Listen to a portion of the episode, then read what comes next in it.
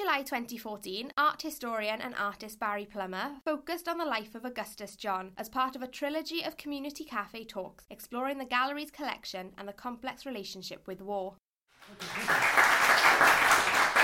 Now, tonight, what I'm going to do is very, very quickly recap the early part of John's life, because it's important. If you've not looked at Augustus John before, you would need to know something about his early life. Basically, this is about his experiences as a war artist. So, anyway, it's entitled From the Sacred Mountain to the Gates of Hell. We're going to touch on a little bit of a saying by John Ruskin. To be a great painter, you mustn't be pious, but rather a little wicked and entirely a man of the world. Now, it sort of sums up Augustus John pretty well. He was a little wicked, and he was entirely a man of the world. But his character is such that he's an extremely shy person, beneath that sort of persona that we get of him. This is what he said himself. I'm just a legend, he once said. I'm not a real person at all. He managed to project himself in a certain way, same as a lot of contemporary artists do today. But his way he projected himself was through sort of bohemianism. But we'll come to that again in a moment. And to know Augustus John was to know not a single man. He did not know who he was. He was a chameleon. And he seemed to have this strange personality. He could be one thing one moment, another thing the next. There's some facts about him here. His father was Edwin John, who was a solicitor. He didn't get on with his father at all. And Gwen John, the sister, didn't get on with him at all. A very domineering man. He had to take over the family when the mother died, and Augustus was only 6 when his mother died. He was born in Tenby, but he should have been born in Haverfordwest. But the idea was to move the mother to Tenby because of an outbreak of scarlet fever. The family were basically from Haverfordwest. He attended the Slade School of Art in 1894 to 98, and he was like the star pupil. But a strange thing happened to him, which you might well have heard about, seeing on television programs. He had a bathing accident in 1897, when he dived off Beal Tower Rock in Tempe and banged his head. And apparently the story was, as he went in as a student, he came up a genius. This thing with a bang on the head changed him completely. It was really quite a nasty accident when you read Michael Holroyd's account of it, because he literally cut the top of his head right off, the flap right off. And Gwen was with him, and she had to get a towel and tie it around his head and get him back home. But after that was in the summer, of course, in Tenby, and when he went back to the Slade School of Art, he was a very different artist. He became this sort of wild bohemian. We move on to his marriage. He married a girl from a Slade student called Ida Nettleship, and her father was a parson. And you can't think of a worse sort of person for him to marry in some ways, because he was a renowned womanizer, we all know that. He was never faithful to any woman for any length of time. He wasn't faithful to Ida. He married her in 1901. I've lost count of the number of children he had. It's very difficult to follow. I mean, there's an apocryphal story that he had at least 100 children. I think it's nonsense. But he did have about 25. But he married Ida. They had a couple of children together. But she died in childbirth in Paris in 1907. And he was pretty, to be honest, he was rather callous about it when you read the story of that period. He moved on from 1907.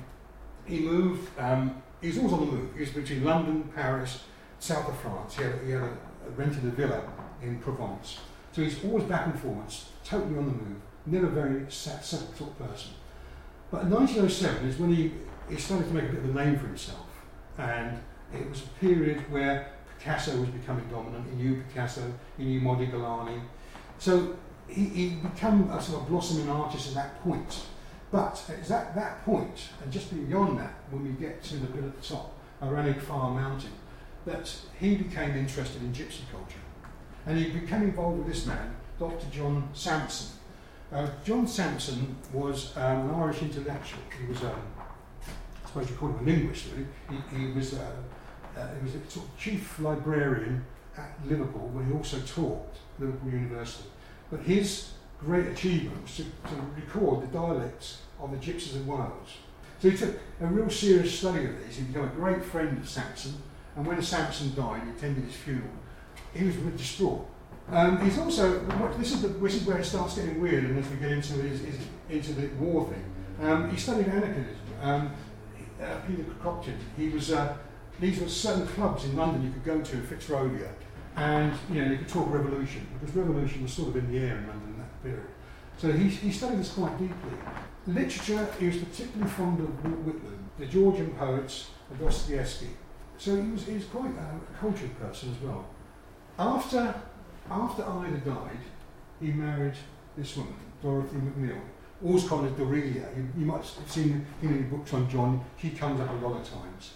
She became his mistress, but she had affairs with other people. He had affairs with other people. It got very, very messy and very complicated. Picasso was a big influence on him, like most artists that period, but only really the artists that went to Paris. This woman here, Lady Ottoline Morrell, I'll show an image of her later on, English aristocrat and society hostess. Not the most flattering portraits, you might have seen it. She became a sort of patron to him. She introduced him to a wider circle of people, and of course he had an affair with Lady Ottoline Morrell. This man was very influential, an American collector called John Quinn, because in 1913 he managed to get Augustus John and Innes into the famous Armory show, the very first show of contemporary art in America. So Innes, the artist, was hugely influential and painted in North Wales and the south of France. These two things really clicked. Of course, Gwen, you all know about Gwen, who's probably now more famous than her brother. She moved to France, of course, and died in France. She was Rodin's lover, who treated her pretty despicably, but she was actually besotted with this old man, and she became a recluse, as we all know, with her cats. A marvellous artist. He always said that she would be more famous than him. This is a drawing he did of Ida Nettleship, that's his first wife, at the Slade School of Art, and you can see the competence. I mean, he was a really good draftsman, and he could do these things quickly. Nothing laboured about them. He could sort of knock them off. And there's another story that he used to do these things so quick. He used to throw them on the floor for the other students to pick up. Right, prophetic. This is Dorelia in one of their gypsy encampments. Not looking too happy. Apparently she didn't care for life too much. They used to, not only in North Wales would have these gypsy encampments, but they would have them in Hampshire and other places. And Dorelia at Alderney Manor. This is the point where he gets a little more settled in Alderney Manor. This is in Hampshire. But it was a very strange sort of place. It was painted pink, quite a garish place, and it was like an open house. It was like a commune. People just came and went. But this man, Gerald Brennan, who died in the 60s, a writer that knew Augustus John, he said, "I saw in Augustus and Dorelia two of that rare sort of people, suggestive of ancient and primitive themes, whose point lay rather in what they were than in what they said or did." So it was their projection, this sort of bohemianism, this sort of alternative lifestyle that attracted people to them. Now, just look at some of his literary influences. He had a real affection for this man, Walt Whitman, 1819 to 1892. He's revered in America, Walt Whitman. He wrote a famous book collected by Leaves of Grass, 1855, and he also wrote this. And this is the sort of thing I find rather interesting with John. I won't go through the whole thing. He's talking about loving the earth and animals and spies and riches and all these things. But it's sort of a way of looking at life in an unmaterialistic way. And he was very taken with Whitman. He always carried Whitman's work with him. If we think about the style of painting in that period, we won't go too much into this. He was up against the old guard at the Royal Academy, basically. And this is George Clausen, and this is, of course, our friend Augustus John, 1907. Well, there's a bit of a time gap. But you can see the influence. This is a fishing boy, and this is a stone picker. I put these two together because Clausen and John were the sort of adjudicators for 1926 Swansea at Stedford. And they, of course, selected Evan Waters for some of the prizes. So there's a sort of a local connection with those two. But what I was interested in really is this sort of betrayal of the working people, because it's sort of slightly romanticised. It's sort of like something out of a Thomas Hardy novel, really. And Clausen and John never got on. They were total ends of the spectrum. He was sort of the more respectable end, and John was probably the more bohemian end. And the way of painting was totally different. And if you think that Clausen and many others, I mean, not just John, him, but many others right the way through to the 1920s were painting this ultra-realistic style. And there was John in 1907 which is so unique. I mean, for us today, we just think about it's a nice plane, it's okay and all that, but if you've got to get into context, in 1907, there was no one in Wales painting like this, no. So it is quite revolutionary, the way you're painting, but of course strongly under the influence of Picasso. Despite all his business with anarchists and Walt Whitman and all the rest of it, he was not political, and nor was James Dixon Innes, which I find slightly odd. You read the memoirs, especially Michael Holroyd's, which is, you know, he's Dolly's the expert on John, and Holroyd does not mention at all any of these troubles. The Great Unrest, 1910 to 1914, which not only beset South Wales, it set a lot of working people throughout the UK. I mean, we tend to forget what this country was like at that time for the working person, and also just after the First World War, where we come very close to a revolution in this country. All these things are slightly airbrushed. It's not a thing we talk about too much. But in 1911, this is the period when John was now going back and forwards to North Wales, to Aranig Fawr, with Innes, where they met up there, painting these wonderful paintings. There was this railway strike in Cynfelin, and I'm not sure, I think there was one or two people killed. Is there a platform in Cynfelin? Yes, on bridge. Yeah, that's right, yeah. Yeah, the troops opened fire on them. So there's all this going on. 1910, I think in the Rhondda Valley, there was some sort of big unrest at the time. With miners, railway workers, steel workers, everybody, you know, sort of the working class, disgruntled. No mention of it whatsoever. Also this thing, which I thought was slightly ironic, this is a 1911 photograph about women's suffrage. But, again, they don't seem to have any concept or feeling of what was going on around them. They seem to be this sort of bubble of romanticism. I'm not saying that artists shouldn't be that way, but it just seems slightly odd. There is absolutely no mention, especially when they profess to be slightly political. And at the very same time, you've got Marinetti, the manifesto of futurism. We want to glorify war, the only cure for the world militarism, patriotism, the destructive gesture of the anarchists, the beautiful ideas that kill, and contempt for women. He was a beauty, this chap, even though he's a real fascist. And that was a thinking which was quite prevalent, really, amongst the more military-minded artists. I mean, we think of artists as being soft and cuddly, but not all of them are. And this man certainly wasn't. He went on to inspire Mussolini. What I'm trying to say here is that there is sort of two parallel worlds, or three or four parallel worlds.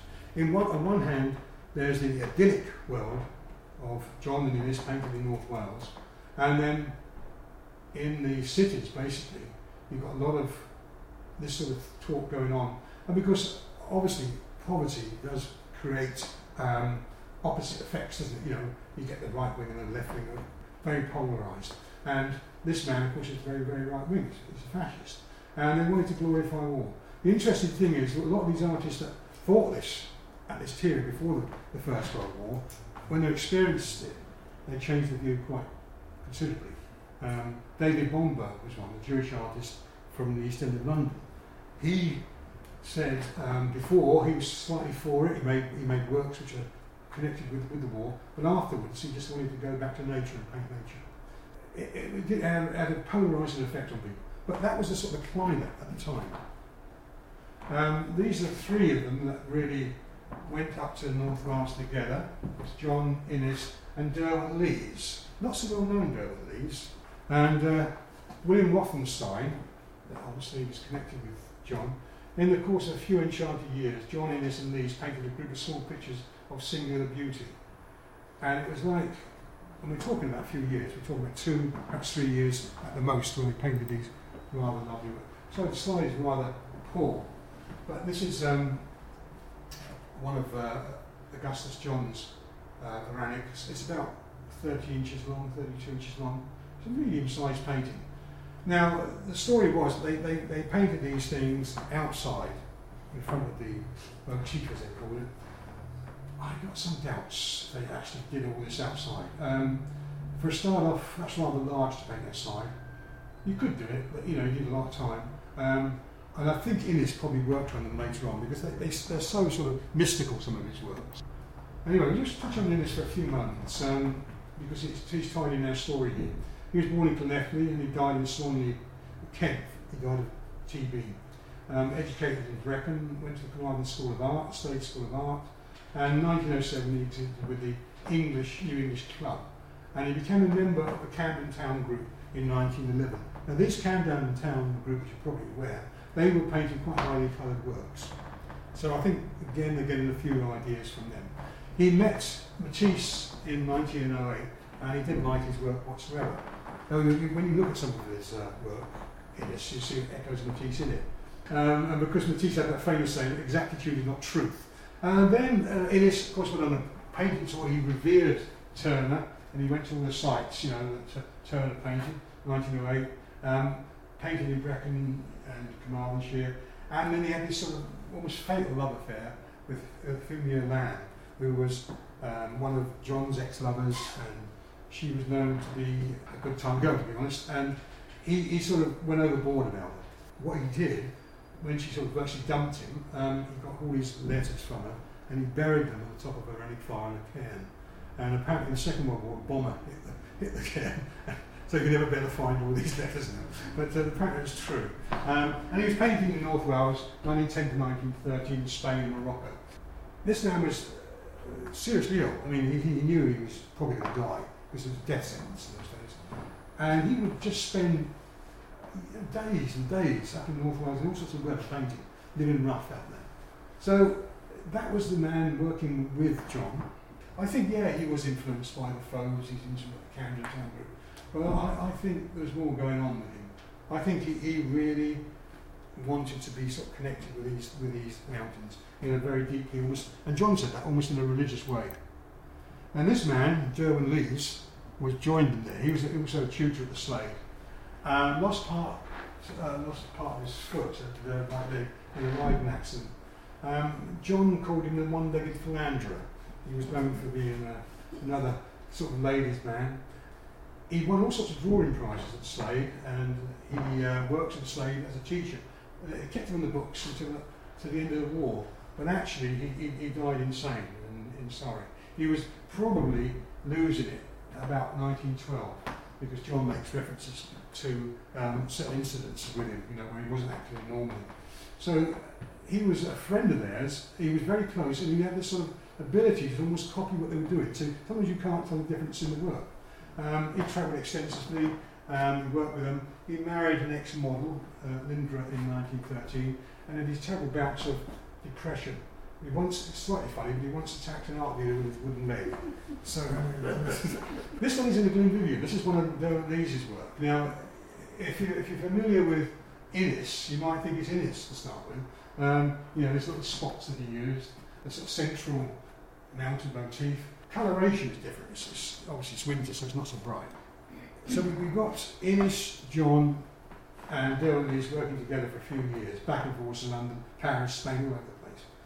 But in the end, this is where John gets a bit cynical. He said he got fed up with this. He said the company of a sick man gets on one's nerves at the end. So he sort of dumped his friends to a certain extent. Now we get to the actual war itself. But what I found so odd about John is that, you know, despite all this stuff about being a pacifist and revering people like Walt Whitman and the anarchist tracts he used to read, when the war broke out, he couldn't wait to get in, as he said, to stick bayonets into the Germans. You know, it was really weird the way he sort of changed. And then he said this very cynical thing, this is the Cafe Royal, painted by William Orphan, who's there. And this is John there. He used to frequent this place quite regularly. It was one of the genuine sort of Parisian-type cafes in London, where all the intellectuals used to go. And one of his first utterances was, this is going to be bad for art. Not going to make any money, I suppose, that's what he meant. But within the outbreak of war, he joined the Territorial Army. Edward Wadsworth, another artist at the time, Edward Wadsworth, along with Augustus John, nearly everybody else, is drilling in the courtyard of the Royal Academy in a regiment for home defence. Now, it's so hard to imagine Augustus John sort of drilling in the courtyard on the Royal Academy. You know, it's just unbelievable, really. You know, when you think of what he looked like.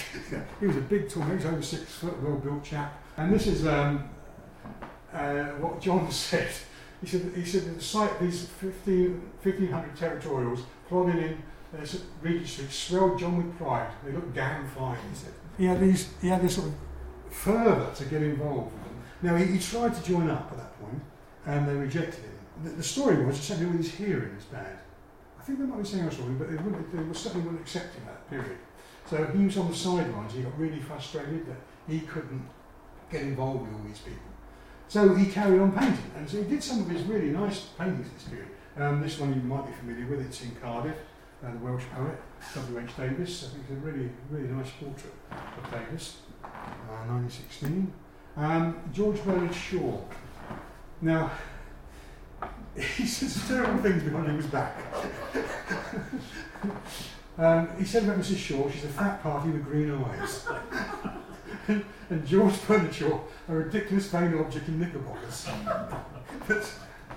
But, and then he would say something really complimentary about him. He's a slop. You know, one minute he'd say something nasty, then he'd say something complimentary. And he said that he was the greatest literary man of his age. You know. So you could be sure of what was happening. 1916, he painted him a few times. He couldn't get it right. I mean, his technique was really rapid. He said what I used to do is get a big palette, spread all the colours around and mix a big puddle in the middle and just slap it on. That's what he did. And you've got that sort of feel with him. There's a sort of a spontaneity to his work. So George Bernard Shaw was one of the people who painted that period. And of course, Lloyd George. Lloyd George and him just did not get on. They really disliked each other intensely. And you can see it in this portrait here. Lloyd George was renowned for having a short temper and not sitting still, arguing all the time. And he argued with Augustus John constantly. He wouldn't even look at him in this, you know, sort of turned away. And so he had a terrible rapport with... I know from studies of Evan Walters painted Lloyd George and had a different rapport altogether because Walters was a Welsh speaker. And he told Lloyd George's wife before, what I do, I speak to him in Welsh. That'll calm him down. And when he had a little break, he would read Welsh poetry to him. He was sitting still. But then he could only sit still for about half an hour at most. So it's quite an interesting portrait, really. But they just didn't get on. Anyway, we're getting through the middle of the war, and he's still not got involved in any action, so to speak. And he'd been rejected, I think, a couple of times by the War Commission. They wouldn't take him. But along came this man, Max Aitken, the Canadian, Lord Beaverbrook. And that famous saying, the British public will not vote for a man who doesn't wear a hat. So Beaverbrook took over the Express, very wealthy man, a bit like the magnates who are today in the newspaper world. And he could see St. John, he met John, he quite liked him. So he was very influential. So he said to him, what I do, I'll see if I can get you a commission in the Canadian Army as a war artist. And that's exactly what he did do. He managed to get him a commission. And he ended up Major John. He had to cut his hair, but he could keep his beard. And he apparently was the only person in the whole of the British or Canadian army that could keep their beards at that period, except for the king. And when he was in France, they shipped him over to France. He's in this chauffeur-driven car, and all these people jumping at attention. And I think it was the king. He was Augustus John, drunk as a rat in the back of the car. So he got in this commission, and just at the point that the British army said they'd take him, but he said, "Oh, stuff you!" He said, "I'm going with the Canadians." So they give him something like 7,000 a year, which is quite a lot of money. The idea was to be that he had to use some major piece of work that could go into some sort of museum after the war, a major piece of work. And we'll get to that bit later on.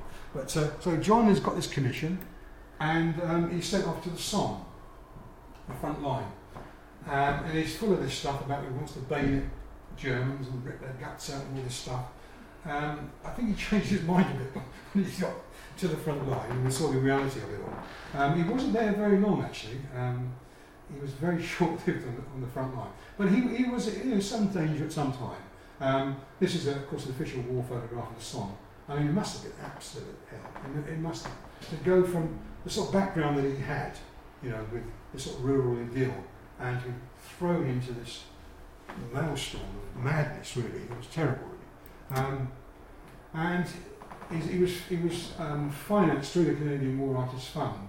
Between 1916 and 19, they hired 60 artists, of different nationalities, to produce pictures and sculptures depicting the Canadians' participation in the war. And over 800 works were produced. Now, John was very dismissive of all the Canadian war artists.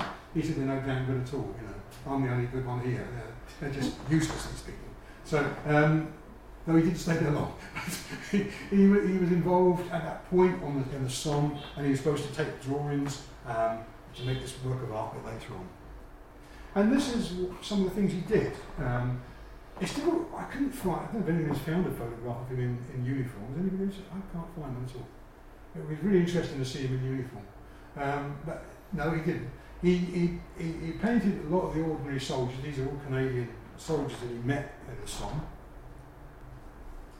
1918, towards the end of the war. And these are some of the artists that he was slightly dismissive of.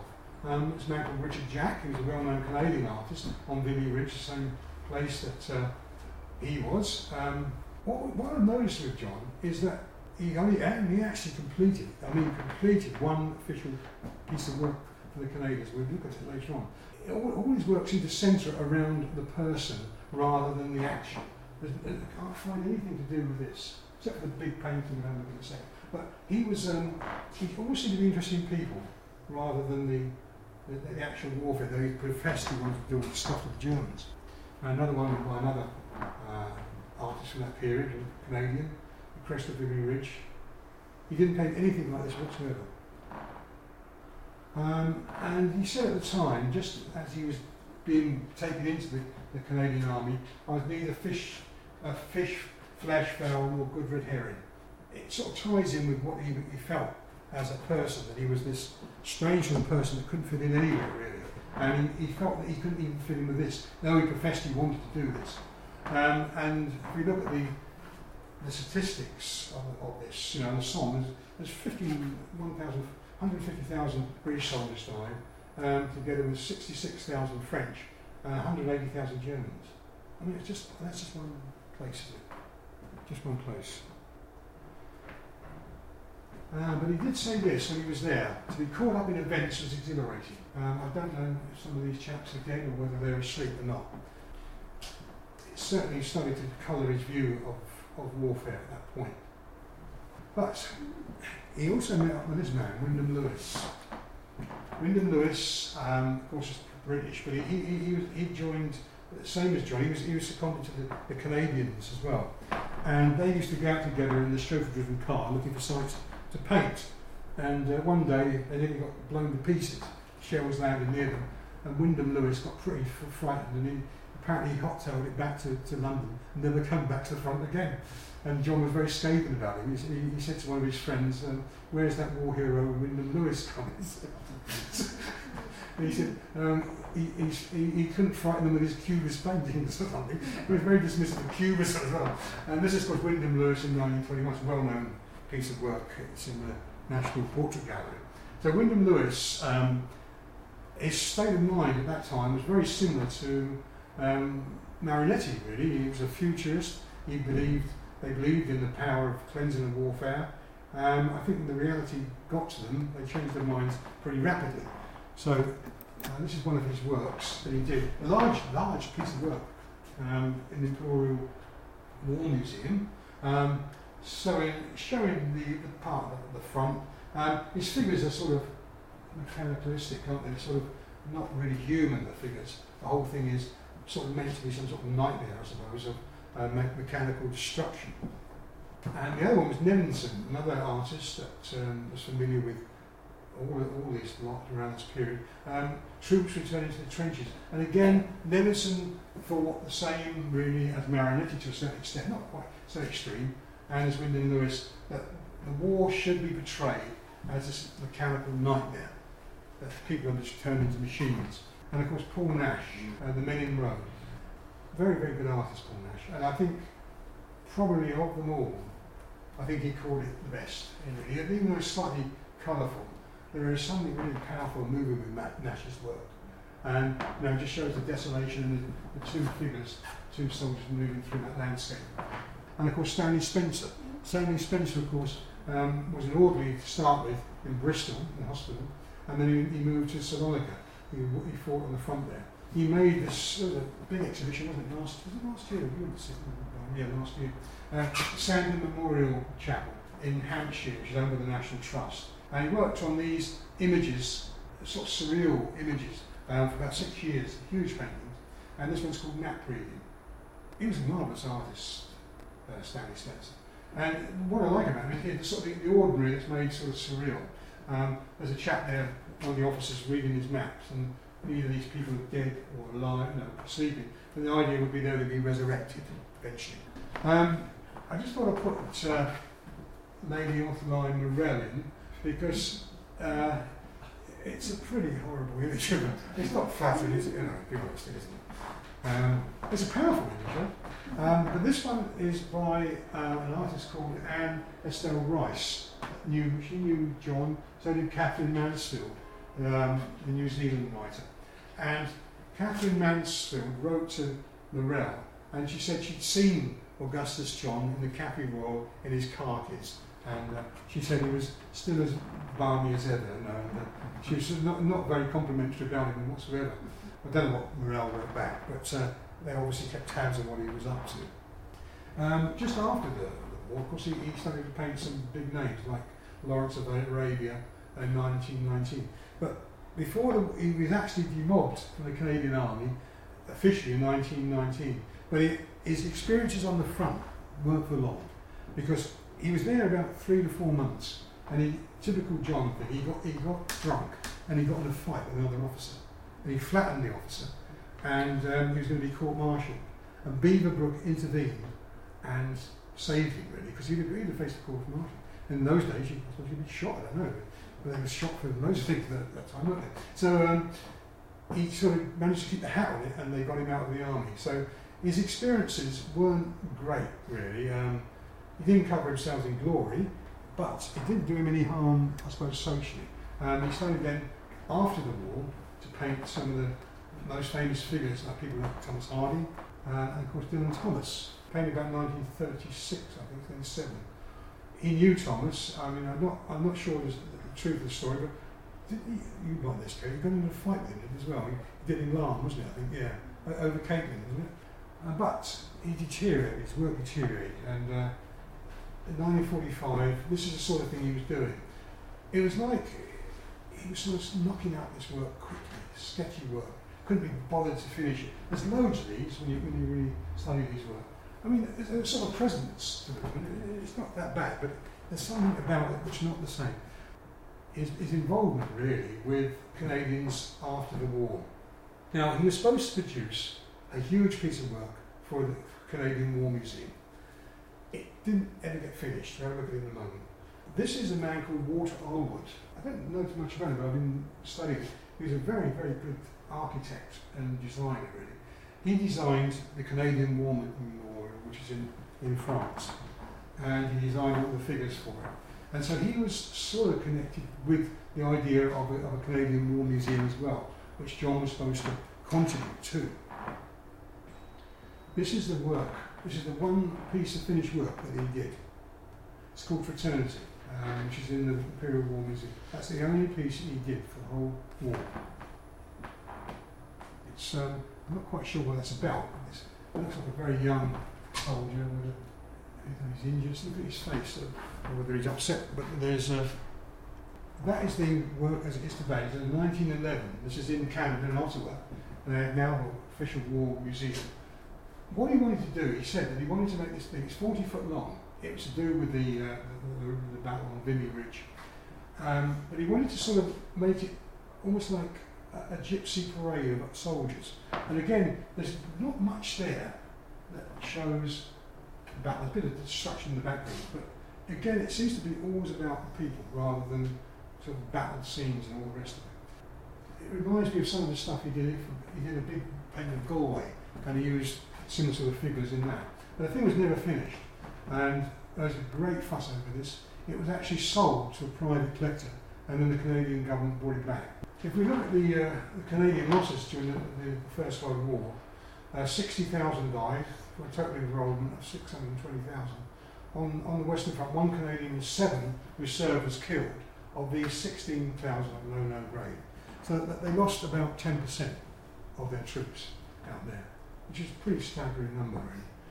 But Beaverbrook, still behind this project, he thought that it should be completed, and it wasn't. The bit that really sort of interests me is the bit, and I haven't got so many images of this, but the part where John comes out of the army, goes back to civilian life, and is like a changed person. I know he was a comedian, but he'd gone from Bohemian to this sort of warmonger that wanted to kill these Germans to someone quite different. He became like the Damien Hirst of his generation.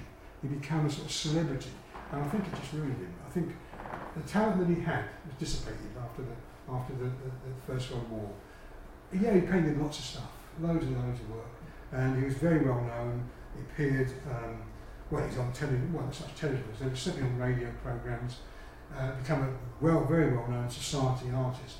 But really, he lost it. And in 1923, on the occasion of Innes's Memorial Exhibition, John with doleful insight wrote, by the intensity of his vision, his passionately romantic outlook, his work will live when that of many happy and healthy men will have grown with the passing years, cold and chill and lifeless. And Eric Rowan, who wrote a very good catalogue on Innes and John back in the 80s, thought that John knew at this point that really it was all over for him artistically. He knew that Innes would outlive him, really, and he knew his sister would outlive him in artistic terms, and that he really was a spent force, and whatever he did in the future was never going to match up that intensity that he had back in that time. And he said soon after that period, just before Memorial Exhibition, I want to dig myself up and replant myself in some corner where no one will look for me. There, in fact, I shall be able to paint better. So he knew that there was something wrong, that he couldn't capture what he caught in North Wales. And this is what Eric Rowan said. Although he worked on until his death in 1961, John reached his peak as a painter in the years of Innes before the First World War. And that's from that catalog. And I think that's what we need to contemplate with him. That he was a most unusual artist. I think he's tend to be sidelined now because of his sister. You know, she becomes such a dominant force. And she was a brilliant artist, there's no doubt about it. But we have to keep it in proportion. In her lifetime, she only had one exhibition, Gwen John. He was a very good draftsperson. He was a very good painter when he was younger. He had a passionate interest in alternative ways of living, which sort of got blown away with the First World War. And I think what Brennan said about him, you know, that it was his example that played a big part amongst many artists at that point. They sort of had a different vision, which makes them very, very unique. They were revolutionary, and I think we need to remember that. Thank you.